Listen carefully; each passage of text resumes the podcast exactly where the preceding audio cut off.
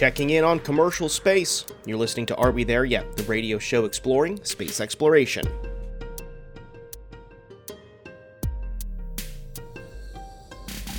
Hi, I'm Brendan Byrne. NASA is working with private industry to handle the day to day business of space, like delivering supplies to the International Space Station. One of those companies will soon be Sierra Space. We'll speak with Sierra Space CEO Tom Vice about the company's plans for its Dream Chaser spaceplane and how private industry is giving NASA a hand when it comes to business in low Earth orbit. Then, industries throughout the global economy are feeling the impacts of supply chain issues, and the aerospace world is not immune to these challenges. But one commercial space leader argues the aerospace supply chain problem is a bit different than other sectors of the economy.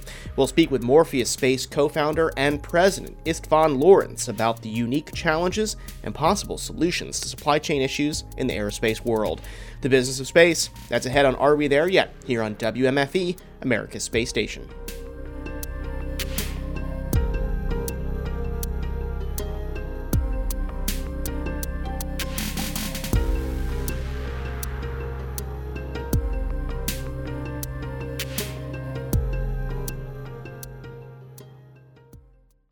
The International Space Station will shut down by 2030. NASA announced plans to decommission the orbiting lab and hopes the private sector will help fill in the gap.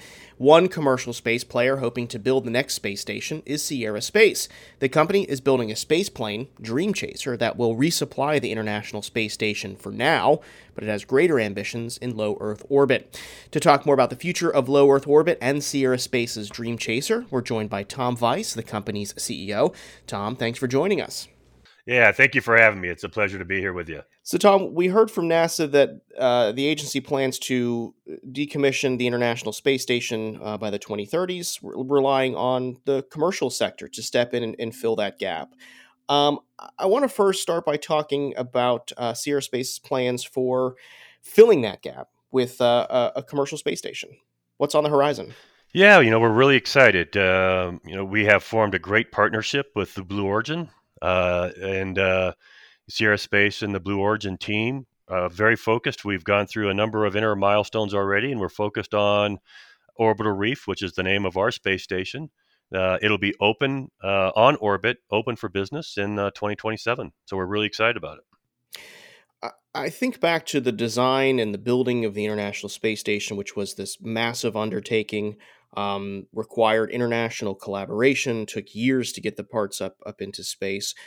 Um, looking forward, what what are some challenges going into building a space station? This this is not an easy feat, I would I would imagine. No, it isn't, and and what makes the the commercial space station Orbital Reef uh, just in our mind uh, a station in which will drive uh, the commercialization of LEO is the significant reduction in cost, the com- the reduction in complexity, the number of launches uh, and and and again, we're very differentiated approach for maintaining and operating the station, the orbital reef. So, uh, the the big elements that make this really successful is the fact that we have a series of modules that that are a part of an architecture that just continues to use the same modules to keep growing the station. In a, in a central module for us is our life habitat, uh, our large, inflatable, flexible environment uh, we call life. And uh, life is a is a a, a structure that we uh, can launch inside of a traditional fairing today, whether that fairing is a five meter fairing, seven meter, or nine meter. Uh, and it expands in, on orbit. So, in the case of our Life One module, the first iteration of Life, uh, we can put it up on a, a, on a five meter fairing, and it literally grows into a three story building on orbit. Uh, each Life module itself uh, is one third the entire usable volume of the International Space Station in a single launch. Uh, and so I think that is, again, the space station has done some incredible things over the years, and just um, a marvel of technology. But but but we have now the technology and the engineering. It's uh, it's uh, given us now the ability to build flexible structures that allows us now to significantly drop the cost of access to space. And that's what we're really excited about. Mm-hmm. So, so this kind of technological development is is helping you with these hurdles. I mean, are, are, there lessons learned from the International Space Station that you're applying to Orbital Reef? Oh, absolutely. So, the again, the Sierra Space uh, uh, and Blue Origin team on our team is Boeing, and Boeing has been involved in design and operations of the International Space Station for decades. So, we got uh, you know part of our team uh, we've got the ability to really think about all the things that went well and all the things that were challenging, what drove the cost of operations. You know, an astronaut's time on on the space station, the ISS, a lot of their time is just dedicated to make sure that we keep the ISS maintained and flying. So we get to take advantage of all those lessons learned, different ways of doing things. And every one of those lessons learned are being applied to Orbital Reef. And I think that's a huge advantage that we have as a team. Mm-hmm. And and you said 2027 was the date I, I, heard you mention. Is that for for the first piece to be in orbit, or, or for the first astronauts to step on board? But when when might that actually happen? Yeah, so we're right now we're we're uh, uh, on orbit in 27. We like to say we're not just on orbit; we're open for business. Uh, and so we can see, uh, you know, again, uh, astronauts going up to the uh, orbital reef as early as that year. we also see then a, um, the fact that you mentioned earlier that the ISS uh, now is planned to be commi- decommissioned in 2030. Of course, that's uh, assuming that the Russians uh, certify their modules past 2024. Um, but that gives us time to be up on orbit. We're open, uh, and then we get a smooth transition uh, from the ISS over to orbital reef. So we're going to be sending cargo and crew uh, up to orbital reef in again in 2027. Uh, and that matches up with our Dream Chaser. Dream Chaser is the innovative transportation system that then serves the orbital reef space station. So, right now, uh, our first cargo variant of Dream Chaser uh, will launch uh, early next year to the ISS. Um, and of course, that cargo variant will also be servicing our space station. Uh, we've uh, just uh, went through our a major milestone on our crewed variant of Dream Chaser. Uh, and uh, we'll fly that for the first time in 2025. Uh, and it'll be human rated flying people to space to support the orbital reef in 2027. Mm-hmm. I want to talk a bit about Dream Chaser in a moment, but I, I, want to go back to Orbital Reef. Is is the is the Dream Chaser going to be the only vehicle that can that can dock with with the station, or or will other space vehicles be able to supply cargo and crew to um, to Orbital Reef? Yeah, no, we we've uh, architected Orbital Reef to have uh, standard standard uh, berthing ports and docking stations, so that um, uh, you know other cargo and other crew vehicles can come up and dock with Orbital Reef. That was important to us to make sure that we had the ability for international customers or other other companies that have uh, cargo and crew to come up to the to our station, and so that's built into the architecture and the design. Um, having said that, we believe that the unique advantages associated with a Dream Chaser space plane that uh, can fly a significant amount of cargo and crew and come back and land on a runway uh, literally anywhere in the world of 737 at a nice low G um, is, is a unique advantage that space planes have and the Dream Chaser specifically has. Uh, but again, we've designed Orbital Reef with standard uh, docking and berthing ports. Mm-hmm. Let, let us talk about Dream Chaser now. Um, I've, I've been covering uh, space for quite a few years here in, in, in Florida and have gotten to see, see the development of, of this vehicle over those years. Um, you said it's getting ready to fly cargo soon, getting ready to fly crew soon give us a status on this. Um, you know, what what work is left to do if there's there's any. Yeah. So right now on our first. Uh, uh, uh, we call our, our cargo variant of Dream Chaser. You might have heard it called uh, DC 100. Um, it is in our factory here in Louisville, uh, finalizing its uh, integration and test. Uh, the next phase for that vehicle is uh, to get to Neil Armstrong Test Facility and go into uh, TVAC testing uh, and, another testing at uh, NASA. and then the vehicle then is shipped from Neil Armstrong to Kennedy Space Center and then prepared to integrate onto the Vulcan rocket. and again, we anticipate that it'll be up to the ISS early next year. So we're we're with well within a year, uh, less much less than a year, of uh, having uh, Dream Chaser have its first cargo resupply mission to the International Space Station. Mm-hmm. It really is a cool looking spacecraft, um, for sure. But there there is a reason why it is in that space plane design. Can you just remind us as to some of the advantages of of, of having a, a, vehicle that can launch on a rocket but can land on on these aircraft runways upon return?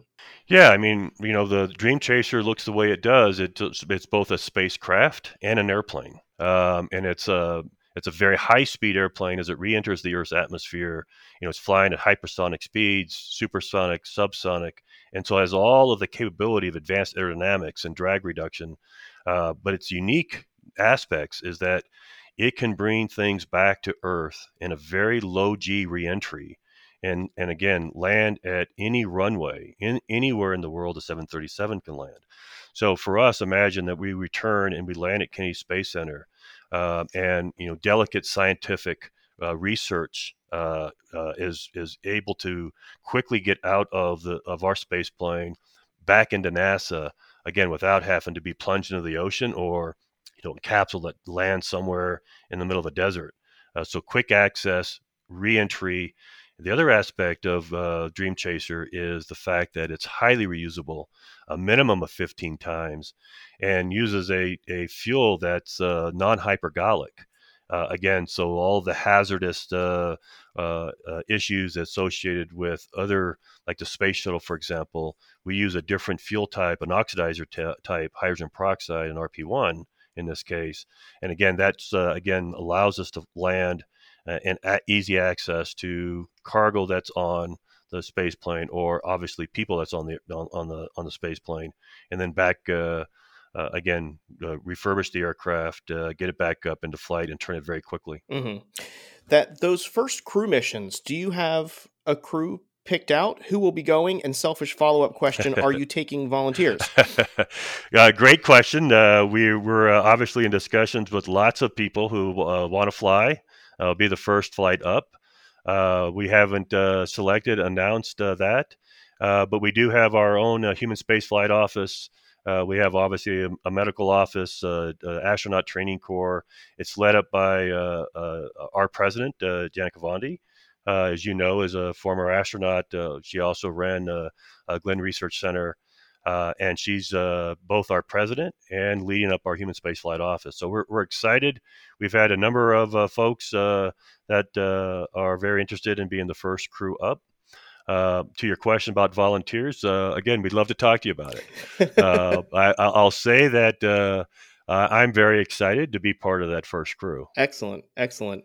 That's of course if Janet, you know, passes me through the human spaceflight office. Yeah, right. you got to get through the training. I got to get through Janet first.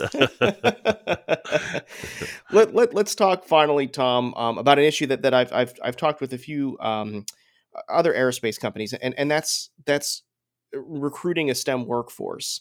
Um, it, it, seems to be a challenge these days to get um, people that have the skills and knowledge to to work in in this industry. Um, are, are you finding similar challenges at, at Sierra Space, and and what's kind of your path forward to get this pipeline filled with with candidates um, that can come and, and work on these spacecraft and, and possibly go to space and, and build these these systems in low Earth orbit? Yeah, I, I think it's a great question. I mean, we're, we're all seeing that uh, uh, there's a very tight labor market, especially as you look at advanced engineering skill sets, it even gets tighter. Um, I think the key for us is that one is we really are proud of having a vision that's very differentiated, uh, one in which is we believe is going to create a very differentiated outcome in the way that we think about uh, human uh, colonization and, and obviously uh, commercialization of space. So I think it begins with a company that people can really think about doing something that's very differentiated. It's not just building, you know, another launcher. It's not just building, you know, another widget. It's doing something that is very disruptive, and and will change the course of how we think about humans uh, going to and from space. So I think you, you first got to have something that's compelling. Um, we have a great team of recruiters. Uh, we're involved in a lot of, of obviously different parts of the market. Uh, and right now, I think we've been uh, successful in attracting the kind of talent you can imagine that we need extremely creative, courageous, collaborative, uh, brilliant people that uh, really want to work together. And uh, you know, right now we're hiring about uh, 30 to 35 people a week. Mm-hmm. Tom Vice is the CEO of Sierra Space. Tom, hopefully the next time I see you, we're both strapped into uh, a Dream Chaser. You bet. All righty, sounds great. Thanks so much for chatting with us, Tom. Thank you. Bye bye. Still to come, supply chain issues in aerospace are a unique problem. One space leader's idea to fix it. Are we there yet? Is back in a minute.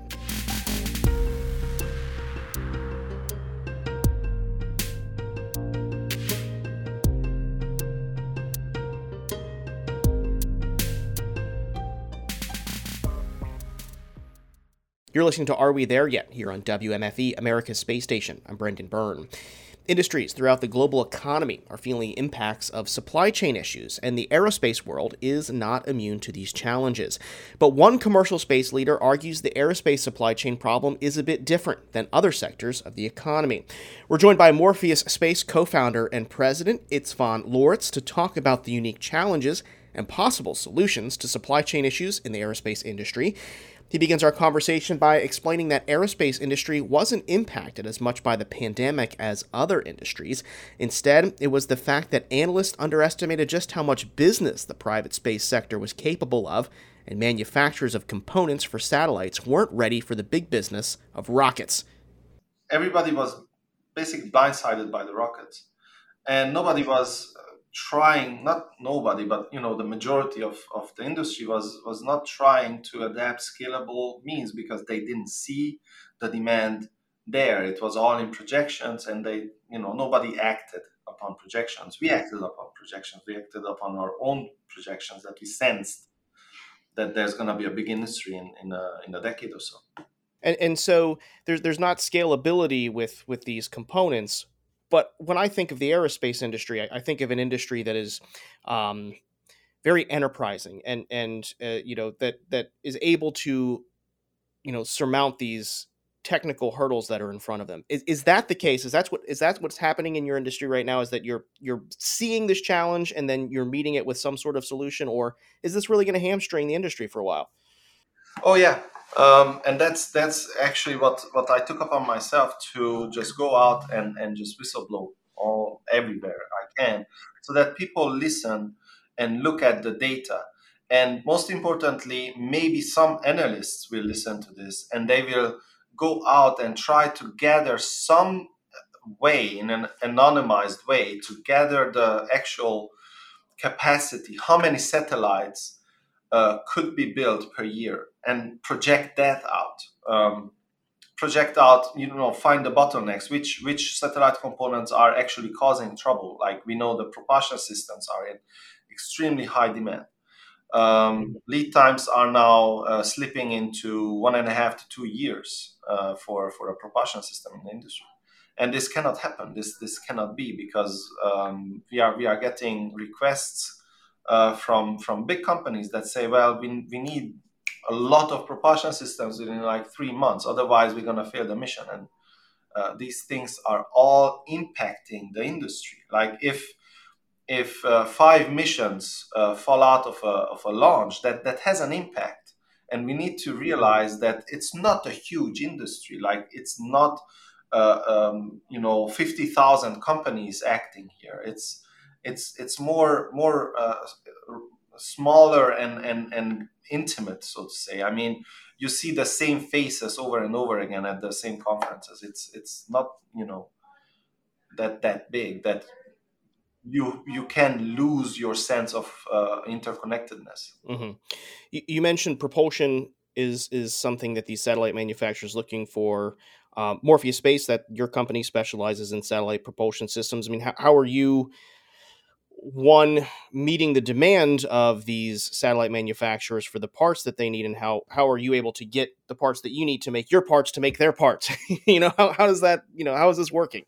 So we don't have uh, problems of, of, of getting parts and nobody um, nobody has serious issues of getting parts. There are there are some some shortages uh, here and there but I, I never heard that the problem is that I cannot build enough things because I don't have enough chips or, or resistors or whatever. what what I'm hearing, what the I'm seeing is that the processes to put these basic components together into a propulsion system or into an uh, attitude control system is not scalable. is is meant to be manual and and you know absolutely inefficient. It's it's meant for a low volume production, and every everywhere uh, across the board you see this. There are certain exceptions, obviously, like I, I consider Morpheus a, an uh, exception, and there there there are um, other uh, um, companies like Blue Canyon Technology, for, for, example. They they they produce uh, a high volume of um, uh, reaction wheels. Everybody knows that in the industry. Um, however, uh, we also know that that's still not enough. Um, and the industry right now, the industry, the the legacy industry players are now seeing this same shortage. And what they are expecting is that they are slapping money into the problem or onto the problem and, and uh, they are expecting results, but that's not how it works. You have to adapt your product to make sure that you can produce it in high volume. We, we went through the whole thing and we prepared uh, everything so that we can achieve a, a production rate of, of uh, tens uh, of thousands of, of units per year if, if needed. You know, we we can take money and slap slap it onto our business and make it bigger, but others can't. What what are some of the challenges then? Um, you know, if money's not going to solve the problem, how how do you solve this problem? How, how did Morpheus Space meet this demand and solve this problem? You need uh, so that everybody needs to accept first of all the reality of the projections even if they, they project, even if you say that those are wishy-washy and, and it's not guaranteed, what's guaranteed is, is the increase. So what you need to focus on is that, well, this year I sold, let's say 10 or whatever thing I, am building, I sold 10. Well, next year, maybe I'm going to uh, have to sell 20, right? And the year after that, maybe it's, you know, and then it's it's just adapt an exponential growth curve and project it out like four five years into the future and realize that you are not able to meet that demand. If you're not able to grow with the industry you're going to die out right? You're going to get fizzle out into non-existence.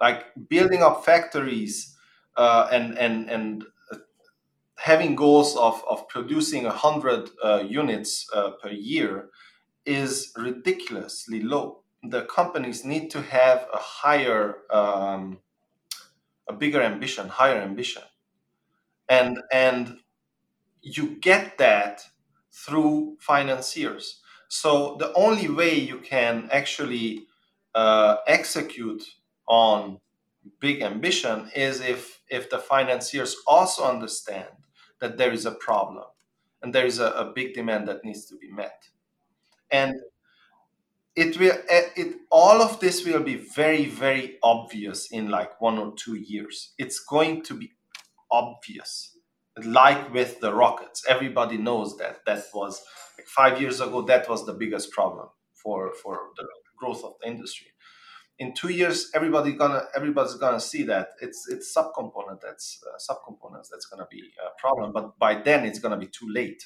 We're sitting here talking about how one of the challenges of this industry is its exponential growth. That, that, that, doesn't seem like it should be a challenge um, that you want to be in an industry that has exponential growth right? But, but absolutely. but are, i mean absolutely. are you optimistic that's not the problem. The problem is that the people are not recognizing They're and not recognizing. believing their own predictions mm-hmm. that's the problem are, i mean are you optimistic that you say that in the next year or two, it's, it's going to become very clear. Are, are you optimistic that that those subcomponents will be there to meet this demand, or are these issues that you're raising the alarm bells on not being taken seriously? That and this is seriously going to hamstring the exponential growth that you're describing that that the aerospace industry has on on the horizon. Um, the the main cause for this is the secrecy in the industry. So everybody likes to act uh, behind the veils of, of uh, NDAs and, and uh, classified um, missions and stuff like that. That was all uh, nice and good for the legacy industry that that had to protect their lobbying efforts, right? And everything had to be secret, and and the more secret it was, the better your result results were. In an open capitalistic uh, um, uh, market, it's that's not the case. You want to have competition. You want to you, you want to have the information readily available to everyone in the industry uh, of what's the demand and, and what's the supply? And, and where where are the challenges? Where are the the, uh, the holes in, in, in the in the chains right? Everybody needs to know that because everybody is connected. At the end of the day we all have a runway. The industry has a runway right? The new space industry has a runway because it has been pumped uh, uh, with with venture capital uh, the past few years so what we need to make sure is that we utilize that uh, influx of, of capital and make it profitable as soon as possible. That's the reason for exponential growth. That's why VCs are pushing for exponential growth so that you don't waste time growing slowly, bootstrapping and growing linearly slowly up. No, grow fast up and then make money. Once once you reach critical mass, you you can you can uh, do real business, right? And that's that's what we're seeing. That's the same thing as as what if you look at a, a startup or the entire industry right now. It's it's you know statistically speaking, the behavior patterns are similar. I'm going to end on this question. It's fun. I you mentioned that one solution to this, and, and probably the, the best way to solve this is by these companies being more transparent about projections um, and, and getting away from that legacy model. With new space, I mean, are you optimistic that will change? I, I truly believe that that's going to happen because uh, people like uh, like me are going to force this. I'm I'm seeing the, the problem, and, and if if we would be just a little bit more open, we wouldn't have this problem. If all satellite component providers could, for example, uh, provide a number in an anonymized way of what's their capacity and, and some entity some government entity would, would collect that you know? And they could they could just let everyone know well you know the industry can produce right now a thousand propulsion systems. There you go you know? Just check it out. That was Morpheus Space co founder and president Istvan Lorincz. That's going to do it for this week's show. Be sure to subscribe to the show's podcast feed. Get it on NPR One, Apple Podcasts, Spotify, or wherever you get your podcasts, or visit WMFE.org slash Are We There Yet? Are We There Yet is a production of WMFE, America's Space Station. Editorial guidance this week from Latoya Dennis. Our intern is Caroline Brockler. Support for Are We There Yet comes from our listeners. Until next week, I'm Brendan Byrne. Thanks for listening.